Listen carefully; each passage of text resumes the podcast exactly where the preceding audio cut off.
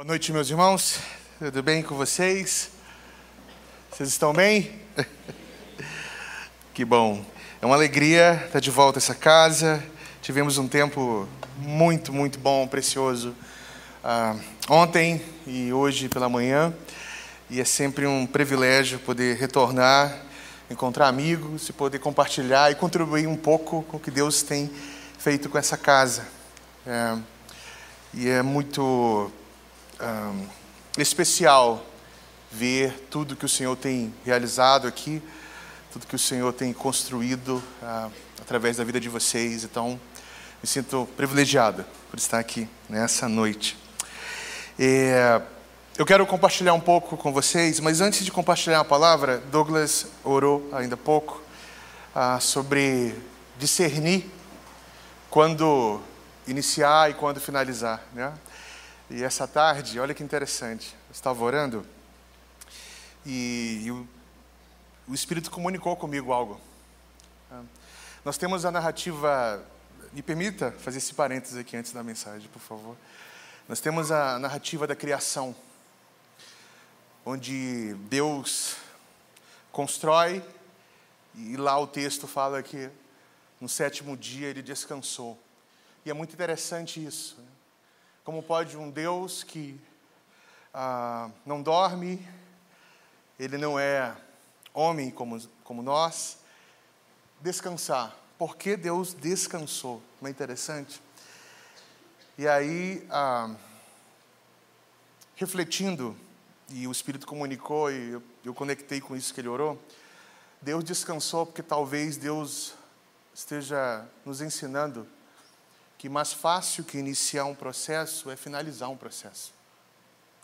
O descanso de Deus é Ele nos ajudando a perceber que é necessário, às vezes, descansar, ou seja, finalizar algo. Então, nós não sabemos finalizar estações e processos. E, e o Espírito comunicou comigo essa tarde e talvez não esteja só falando comigo, mas com alguns aqui. Aprenda. Descanso é você saber ah, quando você deve parar e quando você deve retomar, iniciar. Deus descansou porque Ele nos ensina a finalizarmos o processo e nos deleitarmos naquilo que nós fizemos. Ok? Amém? Amém, amém. É, quero compartilhar um pouco com vocês sobre o amor da aliança de Deus por Israel. Quero ministrar basicamente a mesma mensagem, talvez tenha alguma uma mudança, alguma acréscimo, mas é, como nós estamos nesse tempo de jejum e oração, de assembleia solene e global, de Isaías 62. Né? Lá em Manaus nós estamos também participando. Ah, eu acho que é importante compartilhar um pouco sobre essa relação da oração para Israel e o que nós precisamos entender como fundamento disso. Então eu peço que você abra a sua Bíblia em Deuteronômio. O livro de Deuteronômio, no capítulo 7. E segura aí um pouquinho, tá? Abre e segura aí. Nós vamos ler o texto. Eu não sei se você é alguém que gosta de séries ou uh, filmes, drama, de romance. Não sei. Eu não sou muito chegado a isso não. Uh, minha esposa ama, minhas filhas né, amam, é, mas eu não gosto tanto. Inclusive agora tem uma febre aí chamada dorama, né? Todo mundo está assistindo, todo mundo. Exatamente. Me fizeram outro dia, falaram assim, pastor, faça assim, olha, eu fiz, tiraram uma foto e se tornou uma figurinha de WhatsApp e tem se espalhado por todos os lugares. É? É, cuidado, viu? Muito cuidado. Então, é, é interessante que dentro desse é, todo drama, todo romance você tem uma história muito similar, muito parecida, né? de, um, uh, de um amor que depois acontece algo no processo, uma ruptura e toda uma narrativa, toda uma história e, e geralmente tem aquele final feliz, todo mundo junto. Né? Ah, os romances mais atuais, não, não, às vezes diverge um pouco. A felicidade está em cada um seguir o seu caminho e todo mundo ah, fica feliz com a sua decisão. E é interessante porque quando nós ouvimos a palavra amor, né, geralmente nesses contextos, nesses dramas, e na nossa, no nosso tempo, ela se tornou uma palavra é, ampla e imprecisa. Quando você ouve amor, dependendo da tua experiência com qualquer a, a relação, algo desse tipo, você entende a palavra amor de um jeito. É. Nós falamos bastante que nós amamos, mas nós não atentamos para a palavra e o sentido dela. É, é muito interessante isso. E nós temos ah, aqui no texto e dentro da tradição da leitura dos escritos antigos, a palavra amor possui um significado muito particular. E dentro do texto bíblico, da Bíblia hebraica, estava focado na aliança entre Deus e Israel, Deus e o seu povo. Amor estava relacionado à aliança. Ou seja, Deus estava. Quando Deus faz uma aliança com Israel, e Ele não faz só uma aliança de amor presente, do momento, mas era um compromisso de amor futuro. Era um compromisso de amor eterno. E o Senhor fala isso. E Ele pede que ah, o povo da aliança, o povo com que Ele se aliançou, é, o ame nos mesmos termos. É por isso que nós temos o primeiro mandamento: ame o seu Deus acima de todas as coisas. Por quê? Porque uma aliança não é uma via de mão única. Existe uma reciprocidade, existe um retorno aí.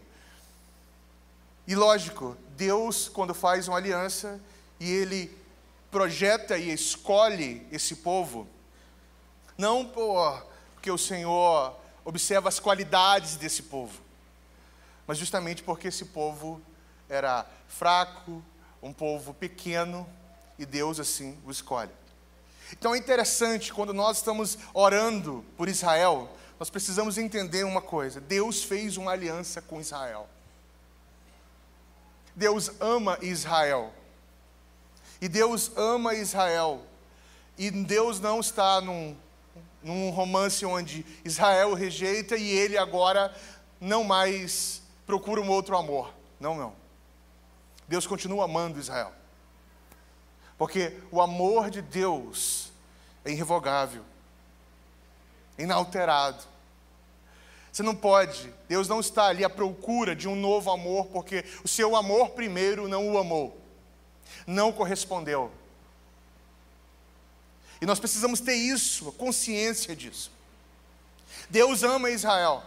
E Deus não mudou os seus planos. Deus não mudou de amor. E esse processo é interessante, porque às vezes nós oramos ou tratamos desse tema como se Deus estivesse com variações, variando na sua, nas suas emoções, né? nos seus afetos, de forma alguma. E nós vamos entender e perceber isso aqui do texto. Então vamos lá, Deuteronômio 7. Do 7 ao 8, por enquanto. Vamos lá. O Senhor não se agradou de vós, nem vos escolheu, porque fostes mais numerosos.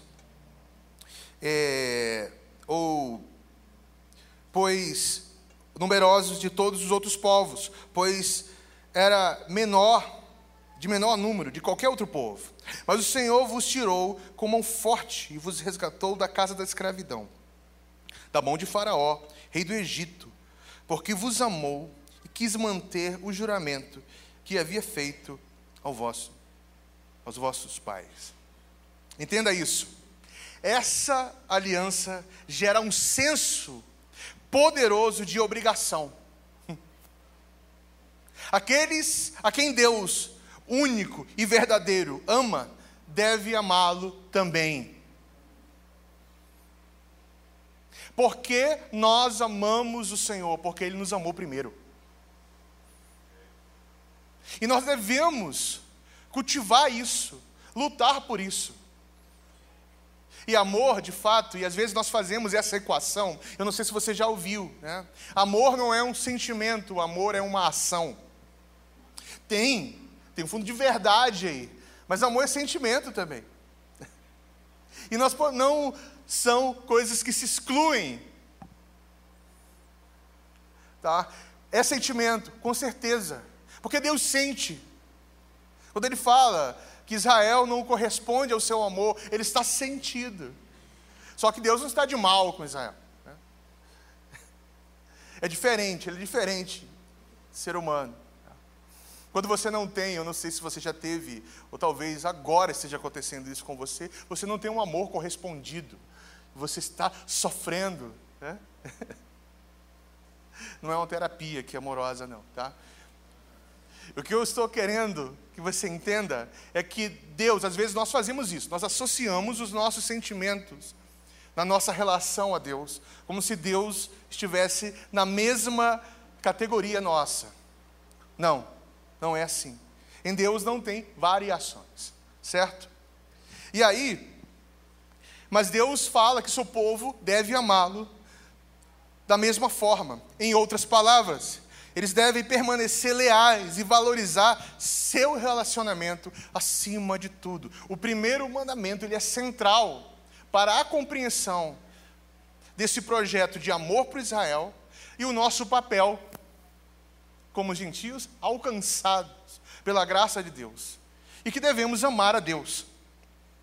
É. Deuteronômio 7,9, por exemplo, Deus fala assim: Saberás que o Senhor teu Deus é que é Deus, o Deus fiel, que guarda a aliança e a misericórdia por até mil gerações, para com que os que amam e obedecem os seus mandamentos. Em muitos momentos, dentro dessa história, dessa narrativa, Deus demonstra a tristeza quando Israel falha nas suas obrigações de amar a Deus. Tá? Talvez Israel não estivesse sentindo, mas ele deveria prosseguir insistindo, agindo, respondendo, correspondendo a esse mandamento. Você não precisa abrir, deixa eu ler com você, Oséias 11, de 1 a 2. O profeta falando, né, da parte de Deus, Deus tratando Israel como um filho. Né? Quando Israel era menino, eu o amei, e do Egito chamei meu filho. Mas quando mais eu, quanto mais eu amava, mais eles se afastavam de mim. Eles ofereceram sacrifícios aos balaíns e queimaram incenso aos outros ídolos. Então aqui você tem Deus como um pai que está de luto. O Deus de Israel reflete sobre a tragédia no que se refere o amor oferecido e rejeitado. Israel rejeita o amor do Senhor. Mas Deus não, fala, não faz o seguinte, que muitos de nós faríamos. Ah, não quer mais meu amor? Então tá bom, vou seguir minha vida. Eu mereço ser feliz. Eu vou atrás de, de quem me queira. É? Não é isso que você faria? Não é assim?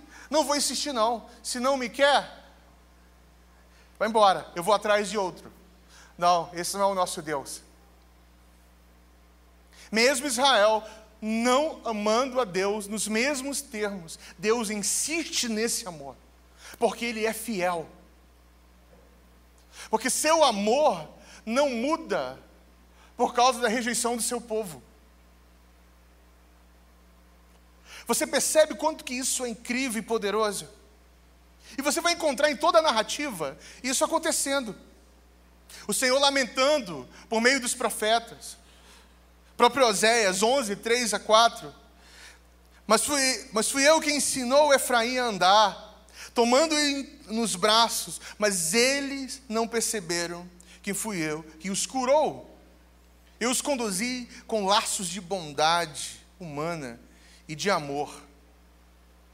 E aí ele fala, no 8: Como posso desistir de você, Efraim?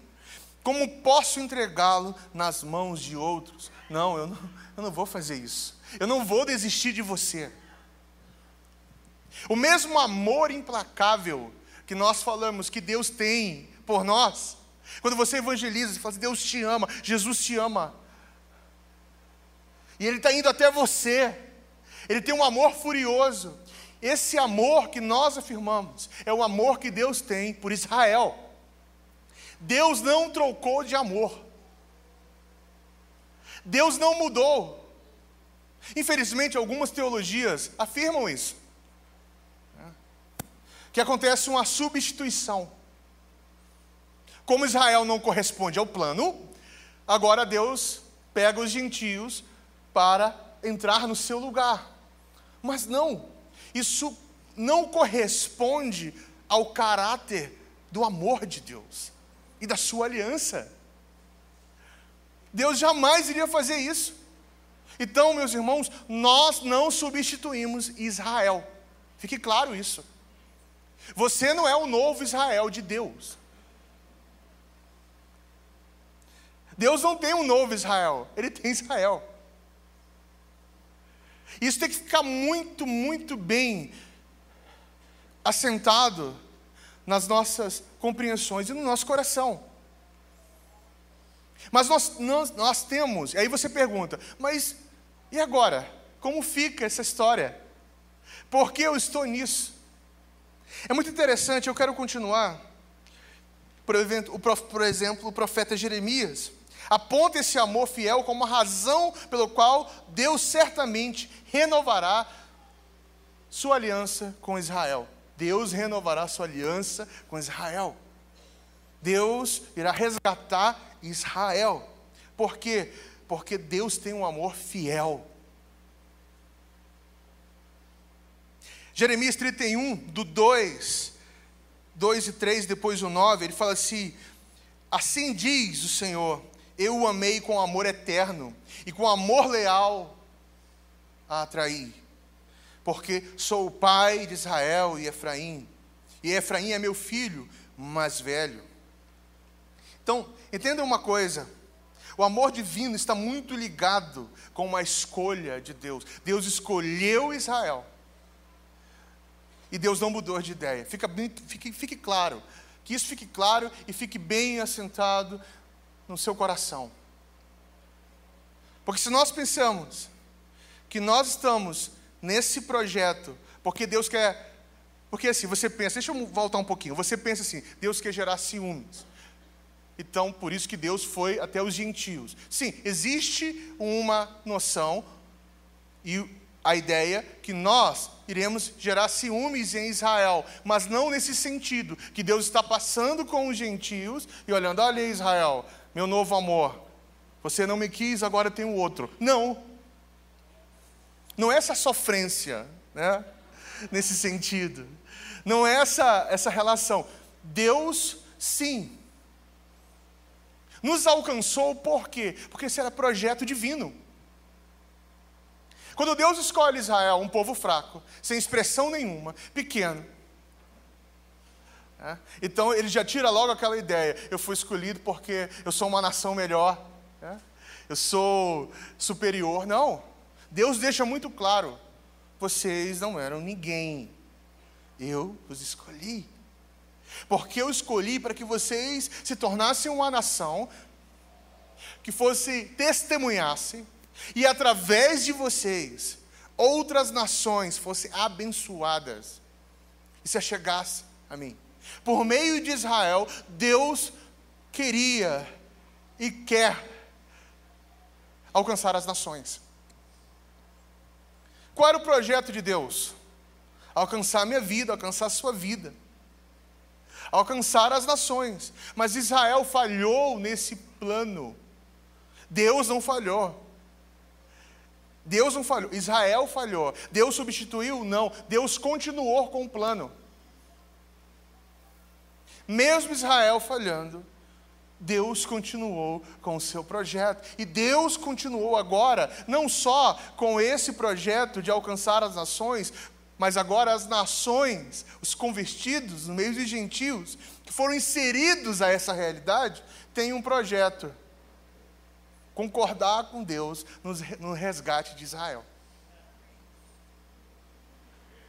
Por meio de Israel, as nações seriam alcançadas. Israel falha. E tem toda aquela história, entra em cativeiro, sai de cativeiro, Deus está ali, Deus persistindo, Deus amando, Deus protegendo, Deus guardando, Deus falando, eu estou sentindo. Ah, o livro de Oséias, por exemplo, é um grande exemplo disso. Agora, o que, é que Deus faz? Deus vai até as nações, e das nações, Deus levanta um povo e insere a essa realidade. Nós somos inseridos a essa realidade. E agora nós temos, concordamos com Deus com o seu projeto. Participando dessas promessas. Não não somos superiores, mas nós temos o privilégio de trabalhar com Deus nesse projeto. De ver Israel retornando ao Senhor, reconhecendo a Jesus. E esse é o amor divino.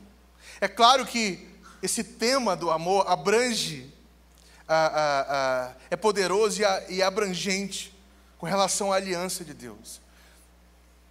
E é por isso que nós temos que ter uma compreensão muito mais clara. Tá? Deixa eu avançar um pouco mais com vocês. Romanos 9, por exemplo, o apóstolo Paulo vai tratar ah, Romanos 9, 10 e 11 é central para entender uma série de coisas. Mas Paulo trata uh, em Romanos 9, 9 e 10, por que Deus escolhe Israel. Deus queria que, que encontrar um meio para sua glória em todas as nações. Israel foi escolhido para isso. Deus não escolheu Israel por ser uma nação melhor. Essa questão da escolha, às vezes, gera uma controvérsia. Né? Entre os filhos de Abraão, por exemplo, Deus escolheu Isaac. Né? Por que Jacó? Mas Deus faz isso. Deus escolhe os que não são para ser. Deus escolhe os fracos para confundir os fortes. O caminho e a pedagogia de Deus é um pouco diferente da nossa. Nós olhamos as virtudes, nós olhamos as qualidades e nós exaltamos. Deus não. Na fraqueza, Deus vê força. Ele olha e ele percebe, ele percebe algo para além das qualidades que são perceptíveis. Porque o amor de Deus não é um amor do agora. Deus está olhando para quem Israel será. E é assim conosco também, na nossa relação. Ou você acha que Deus escolheu Douglas porque Deus viu, ah, Douglas é demais. Ele é incrível. Ah, olha que barba linda, vou levantar o Douglas como um grande líder. Não. Douglas e muitos outros líderes que Deus tem levantado nas nações foram pessoas improváveis. E é assim. É assim que o projeto de Deus acontece. Somos diferentes. Deus poderia ter falado assim: não, Israel vai dar muito trabalho. Israel vai dar muito trabalho. Não vou fazer isso, não. Só que Deus não olha assim. Ele decidiu amar. Que lição nós temos? Deus decidiu amar e Deus persiste no seu amor. Eu ouvi uma vez um professor, algo muito incrível, falar: quem observa e cumpre o primeiro mandamento não pode desistir de amar e nem trocar o amor, a persistência, por resposta. Isso é forte. Às vezes, as pessoas que nós amamos não nos correspondem como nós queremos. Não é verdade? Mas a persistência em amar transforma. E é justamente a persistência do amor de Deus que irá transformar Israel. E nós temos o privilégio. Amar a Israel hoje é concordar com a persistência do amor de Deus. E isso é esse é um privilégio e é maravilhoso. E nós temos que entender alguns outros pontos aqui. O plano de Deus em gerar ciúme em Israel, e o apóstolo Paulo trata isso no verso 19, é que mostrar que nós iremos viver, adorar o Senhor, corresponder, ama, corresponder esse amor, amá-lo de tal forma que isso vai gerar uma, um ciúme, não esse ciúme que eu exemplifiquei ainda há pouco, mas o ciúme de, nossa, como pode um povo que não era povo escolhido, e agora é povo escolhido porque foi inserido, adora e é devoto a Deus, tem uma devoção ao nosso Deus nesse sentido. Isso irá acontecer e nós temos que perseverar nisso. Paulo cita os gentios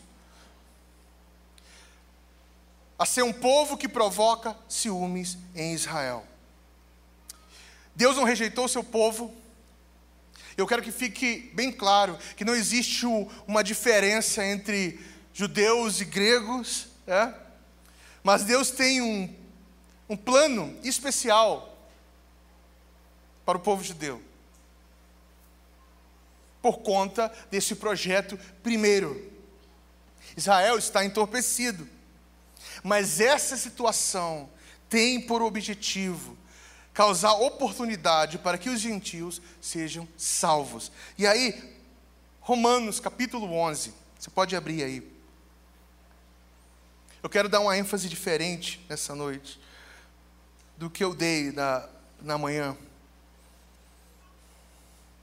vai ficar gravado, né? Depois o pessoal pode voltar e dar uma olhada. Romanos 11. Aqui nós temos uma uma instrução maravilhosa. Romanos 11 fala sobre o futuro de Israel. Paulo prediz que num tempo futuro haverá um grande movimento tá, entre os judeus para crerem em Jesus Cristo. Isso significa que o plano do Senhor continua. Isso não significa, não significa que todos os judeus do mundo irão se converter a Cristo. E isso é um perigo. Isso é um perigo. Pensar só pelo fato de ser um judeu ele já está salvo. Não é assim. Não existe salvação étnica. Existe salvação por crer no Filho de Deus. Então, o que que isso nos ensina? Que se nós cremos num grande mover e uma grande salvação no meio do povo judeu, o povo irá reconhecer Jesus Cristo como Senhor, como o Messias esperado. Aquele homem que foi crucificado na Páscoa lá atrás, aquele homem judeu, de fato ressuscitou e era ele o esperado, aquele que chorou por Jerusalém na sua entrada triunfal, que falou para Jerusalém: Jerusalém, eu queria segurar você, abraçar você como uma galinha abraça os pintinhos, mas você não quis. Mas haverá um dia que vocês irão cantar de novo, Osana. Bendito é o que vem em nome do Senhor. Vem, salva-nos. Que era o cântico daquele momento. Isso mostra que o plano de Deus irá se cumprir. Haverá um grande aumento do número de judeus que, crerá, que crerão em Jesus antes da segunda vinda de Jesus Cristo. Existe uma cegueira espiritual no povo judeu. É lógico que existem judeus convertidos. Existe um grande movimento de evangelismo em Israel. Igrejas que estão trabalhando diretamente com isso. Mas haverá, a verdade, em massa, tá? uma grande conversão. E isso ah, irá, é porque será removido essa cegueira temporária. Mas isso só irá acontecer quando chegar a plenitude dos gentios. Leia o 25, 11 e 25. Irmãos, não quero que ignoreis esse mistério, para que não sejais arrogantes o enderecimento veio em parte sobre Israel, até que chegue a plenitude dos gentios. O que significa, gente, a plenitude dos gentios? Isso mostra que devemos orar para que venha um tempo onde aquele povo que foi escolhido pelo Senhor que responderão ao Evangelho. Tá? Eu creio assim. Alguns creem diferente, tudo bem. Né? Não aqueles que foram escolhidos, mas aqueles que corresponderem segundo o seu livre-arbítrio. Tudo bem, não tem problema. Importante eles converter. não é verdade? Eu creio que aqueles que foram eleitos por Deus irão responder. Haverá um tempo onde o evangelho do reino será pregado. Aqueles que ouvirem o evangelho, foram eleitos por Deus, responderão ao Senhor, e chegará o que? A plenitude dos gentios. Quando a plenitude dos gentios chegar, a cegueira do povo judeu, de Israel, será removida. Orar por Israel é orar pela plenitude dos gentios, é orar pela grande comissão. Então, por que nós devemos orar para que venha a plenitude dos gentios? Porque a plenitude dos gentios significa salvação para o povo judeu também. Então, quando nós oramos para a salvação de Israel, nós estamos orando para o avanço do evangelho no reino das nações. Você já parou para pensar nisso? E quando nós oramos, nós estamos orando para o avanço, para que missionários ah, sejam enviados, para que justiça seja praticada na cidade. Devemos orar para a realização dessa obra, por algumas razões. E isso fique muito claro. Deus é glorificado e Deus é exaltado na salvação de pessoas de todas as raças e nações porque Ele é o Senhor das nações. O Deus de Israel é o Deus das nações. Entenda, Deus tem um povo, e Ele adicionou a esse povo um novo povo, que não é o seu novo amor, mas foi inserido no seu amor primeiro.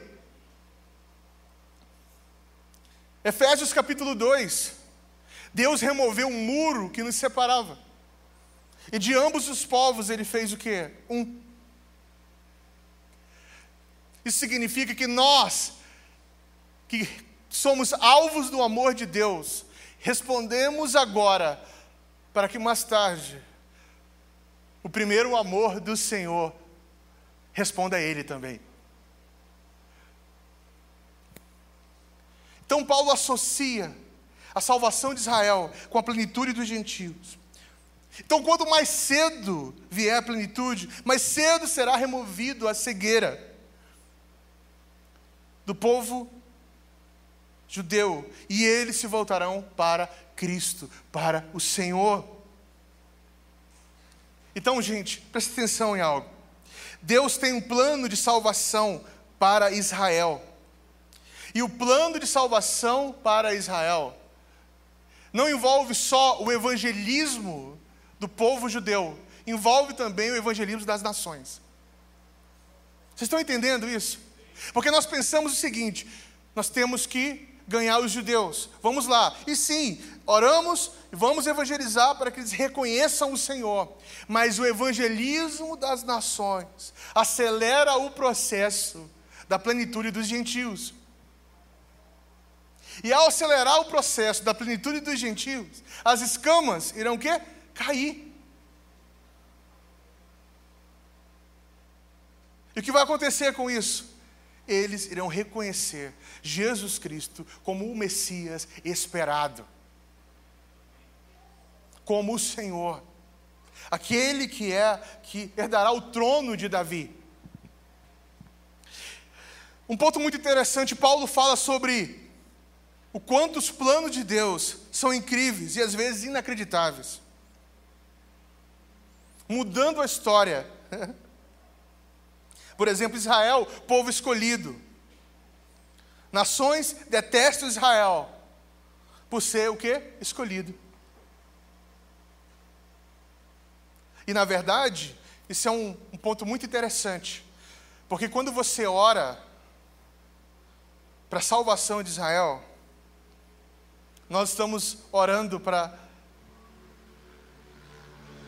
acelerar o processo. E aí o que acontece? Acontece conflito, as nações odeiam. O antissemitismo aumenta. Só não pode crescer nos nossos corações. E cuidado com isso. Mas é justamente nesse momento, nesse ápice, que eles clamarão pelo Senhor. E o Senhor retornará. Abraão, povo escolhido, Gálatas fala que se nós estamos em Cristo, também somos de Abraão. Moisés, o libertador, Davi, o grande rei. Olha isso. Nós temos todo um projeto em curso e devemos concordar com isso. Então, gente, a nossa oração por Israel tem que ser sim por salvação, para que seus olhos se abram, para que as escamas caiam, mas isso significa orar para o avanço da pregação do Evangelho do Reino. Douglas falou ainda há pouco que existem alguns lugares, lugares para serem alcançados. Precisamos de missionários, missionários radicais. Você quer que Israel seja salvo? Comece a preparar missionários para as nações. Sim, evangelizamos o povo judeu, mas queremos a plenitude dos gentios. Porque o que está associado ao retorno de Jesus é que o evangelho do reino será pregado em todas as nações.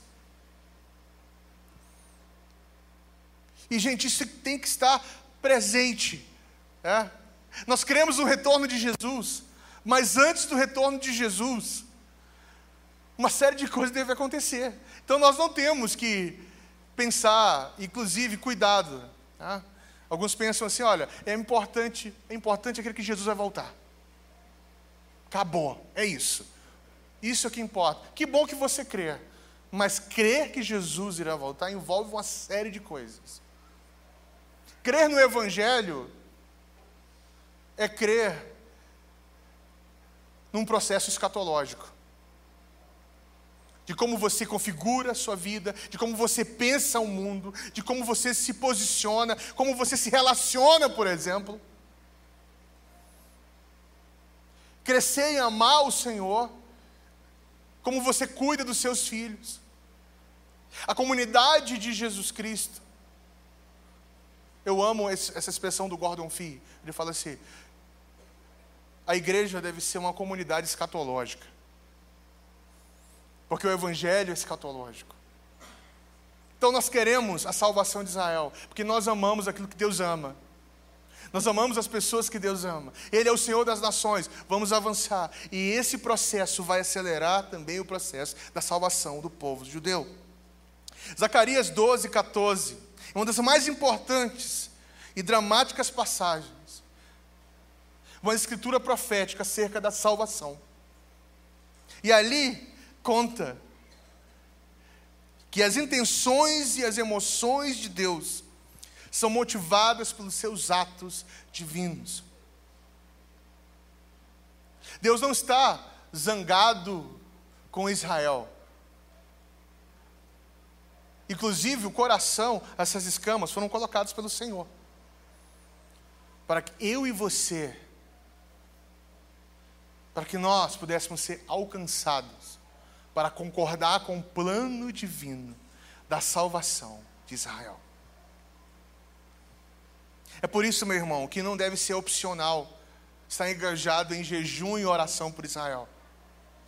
Eu sei que algumas pessoas têm um certo conflito, não, cuidado, nós não estamos orando a, a, a, pelo Estado, eu tenho certa, umas certas complicações com relação a questões geográficas. Ah, Entenda uma coisa, próprio Paulo fala, nem todos da casa de Israel são israelitas. Mas ele fala que nós devemos concordar com o plano divino.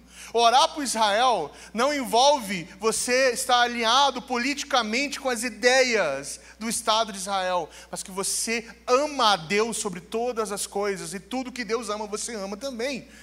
E se você ama o Senhor e quer corresponder a isso, você irá jejuar por Israel, orar por Israel.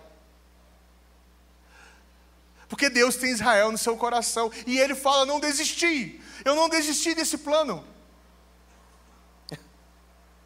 Eu continuo amando. Eu vou entregar Israel para outro de forma alguma. É o meu povo. Inclusive, vai chegar um momento, quando as escamas caírem, reconhecerem plenamente: eu serei seu Deus e eles serão o quê? O meu povo. Cara, isso tem que queimar no seu coração. Porque Deus chama você de filho, e juntos nós somos o seu povo. Isso deveria acontecer por meio de Israel, mas agora inverteu. Isso é um privilégio. Sim, Deus, Israel era para ser escolhido para alcançar as nações. Agora, as nações foram escolhidas para alcançar Israel. A ordem inverteu, o plano não mudou. É por isso que nós devemos continuar orando, jejuando e crendo. Sendo uma comunidade escatológica. Uma comunidade escatológica não é só uma comunidade que crê que Jesus irá voltar, é uma comunidade que se posiciona e reconfigura o seu projeto para concordar com os planos e os projetos de Deus. Para concordar com a história redentiva e a consumação. Por isso, meu irmão, crer que Jesus irá voltar, muito bom mas isso implica em algumas coisas. Inclusive o que nós estamos fazendo aqui. O que aconteceu ontem, na conferência de justiça. Isso é extremamente escatológico, porque nós cremos que o nosso Senhor é o justo juiz, e nós estamos clamando, e Ele irá fazer justiça para o seu povo. Inclusive, meus irmãos, se você começar a tentar e ler os profetas de uma forma mais ah, profunda, a justiça de Deus, o Senhor irá voltar e ele destruirá os inimigos do seu povo, seu inimigo. O retorno de Jesus, segundo o profeta Joel, ele é grande, maravilhoso e terrível o terrível grande dia do Senhor. Isso significa o quê? Significa que será um dia precioso, incrível, mas será um dia terrível também. Porque assim como o noivo vem para um casamento, vem também um juiz, um guerreiro, que irá destruir os inimigos do seu povo. Então nós queremos concordar com os projetos de Deus. Nós, nós queremos concordar com o coração de Deus. Nós queremos amar o Senhor e amar o que Deus ama. E Deus ama Israel. Eu quero finalizar essa mensagem falando para você o seguinte: Não tente usar os seus conflitos, ouça isso, para poder se esquivar das suas responsabilidades. Aquilo que Deus colocou como projeto, isso é irrevogável. Lembra, o amor de Deus é inalterável. Ele deixou muito claro a sua aliança. Deus é um Deus de aliança. E essa aliança é percebida na comunidade dos salvos. E nós queremos concordar com o Senhor. A cada dia, a cada encontro que você está diante de Deus, levanta suas mãos, declara o seu amor por Ele. Isso tem que afetar você de tal forma que o seu coração vai ser transformado. E você começa a se interessar pelo que Deus se interessa. E se Deus ama Israel, Israel é o seu primeiro amor. Nós estamos com o Senhor nisso. Nós amamos Israel também. Nós queremos ver as promessas se cumprindo. Nós queremos ser parte disso. Nós queremos ver o dia, como Zacarias conta, que eles olharão aquele a quem traspassaram, irão prantear, como se chora pelo unigênito. Eles reconhecerão que aquele judeu que entrou em Jerusalém era o Messias esperado já imaginou esse dia? Você já imaginou esse dia?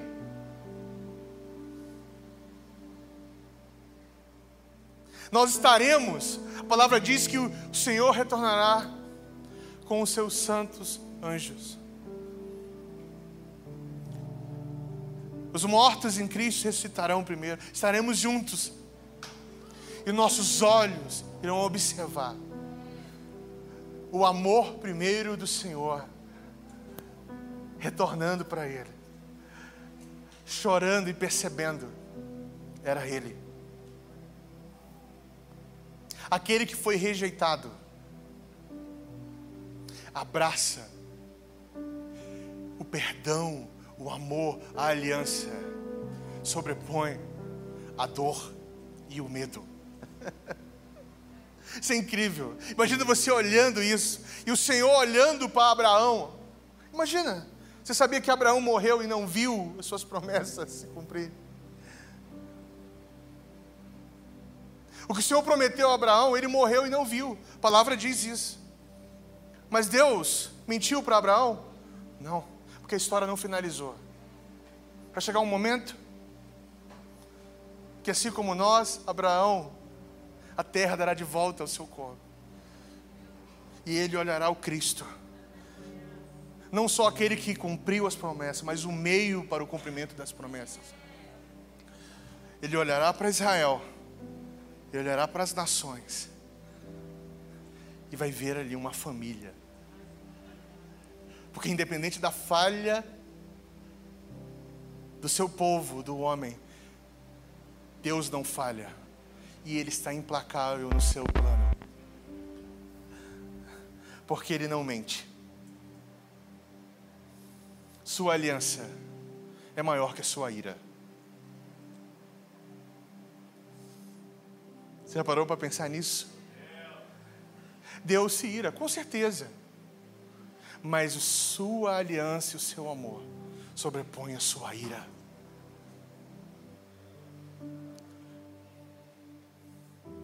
Nós fomos alvos do seu amor. Israel é alvo do seu amor. E queremos ver Yeshua no trono de Davi, apresentando para Abraão o seu povo. E o seu povo reconhecendo o seu Deus. Ah, gente. Eu preparo meus filhos para esse dia. Eu preparo minha comunidade para esse dia. Eu vivo para esse dia. Eu quero, eu quero ver isso.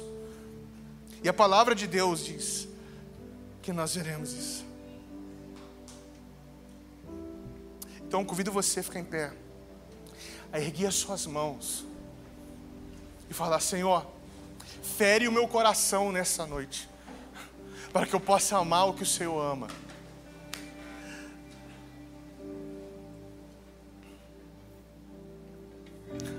Me ajuda a amar Israel e a entender que o Senhor não desistiu, Israel. Que agora o Senhor conta conosco para esse projeto. A ordem inverteu, mas o plano não. O plano não mudou. Porque o Senhor é implacável.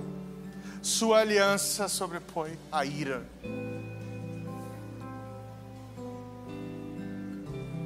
Assim como nós, o Senhor nos capturou, cremos que o Senhor fará isso com Israel. Vamos juntos? Pai, obrigado pelo privilégio que nós temos de participar dos teus planos, dos teus projetos. Obrigado, Senhor, porque o Senhor nos alcançou, o Senhor nos atraiu, porque esse era o teu plano, nós seríamos alcançados pelo Senhor, fomos alcançados pelo Senhor, chegará a plenitude dentro do plano com o povo que é gentil. Mas isso não acabou, a história não finaliza aí. Porque com a plenitude do gentil, Senhor, vem o resgate do seu povo.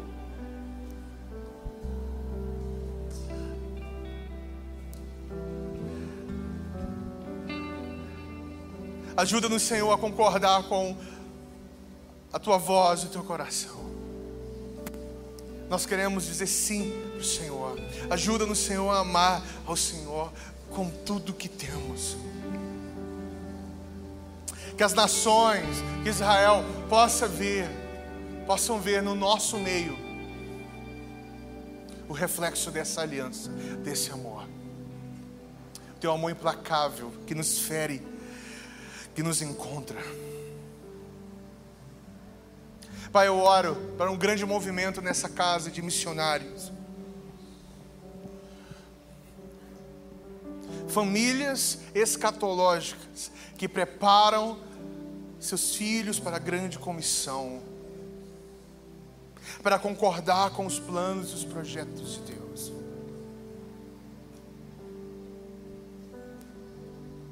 Filhos que são ensinados a não amarem seu projeto de felicidade, mas amar o Senhor sobre todas as coisas.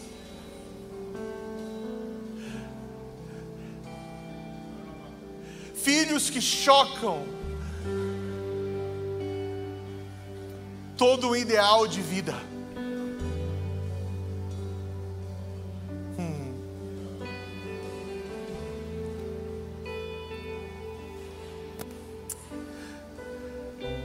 Pai, faz isso. Eles serão enviados. E às vezes nós estamos com o coração partido, mas felizes, porque eles estão cumprindo os seus planos, os seus projetos.